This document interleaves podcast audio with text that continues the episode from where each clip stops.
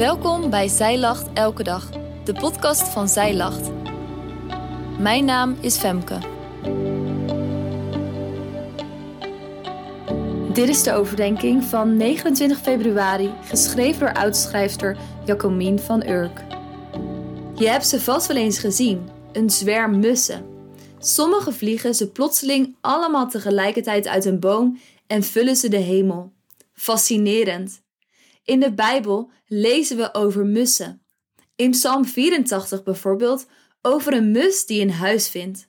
Vandaag lezen we in Matthäus 10 over de waarde van mussen. Waarom sprak Jezus hierover met zijn discipelen? En wat kunnen wij hiervan leren?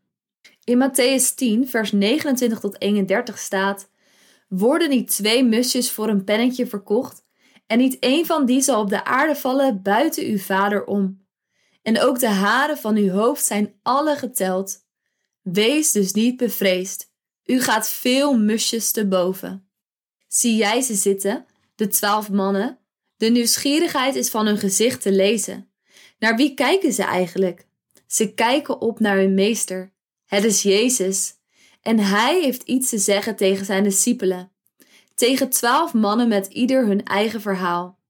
Ze hebben hun eigen plannen losgelaten en zijn Jezus gevolgd. Jezus begint het gesprek met zijn volgelingen door ze de macht te geven over onreine geesten, om die uit te drijven en om iedere ziekte en kwaal te genezen. Dit is sowieso al iets bizars, iets waar de demonen niet mee blij zullen zijn. Vervolgens geeft Jezus instructies over de verkondiging van het koninkrijk der hemelen. Opvallend is dat als Jezus hiermee klaar is, hij de discipelen op wijst dat ze als schapen in het midden van wolven zullen zijn. Dus hij geeft eerst macht en opdracht en vervolgens maakt hij de discipelen attent om de tegenstand die ze zullen krijgen. En precies in dat gedeelte staat het prachtige stukje over de mussen. Jezus vergelijkt de waarde van zijn discipelen met die van een zwerm mussen. Jezus heeft verteld welke tegenstand ze kunnen verwachten omdat ze boodschappers van het licht zijn. Je kunt je nu voorstellen dat de nieuwsgierige blikken die we in het begin zagen, zijn veranderd in bezorgde en angstige blikken.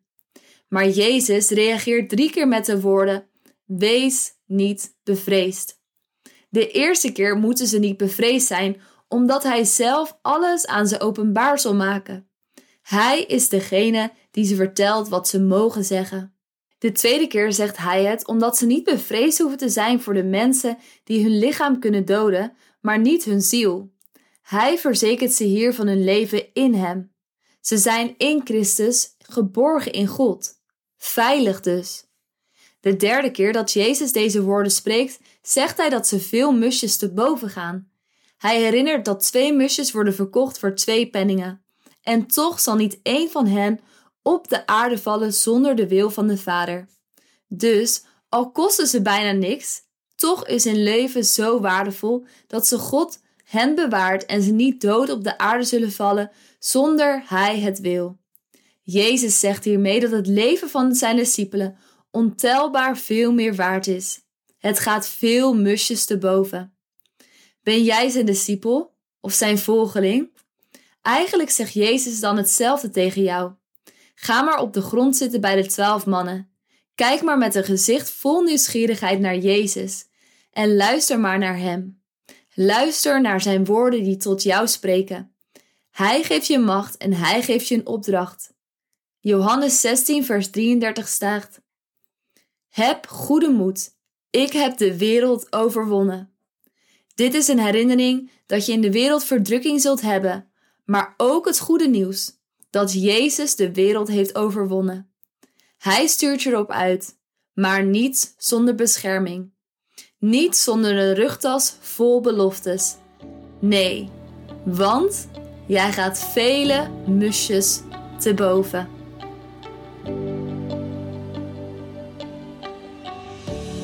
Dankjewel dat jij hebt geluisterd naar de overdenking van vandaag.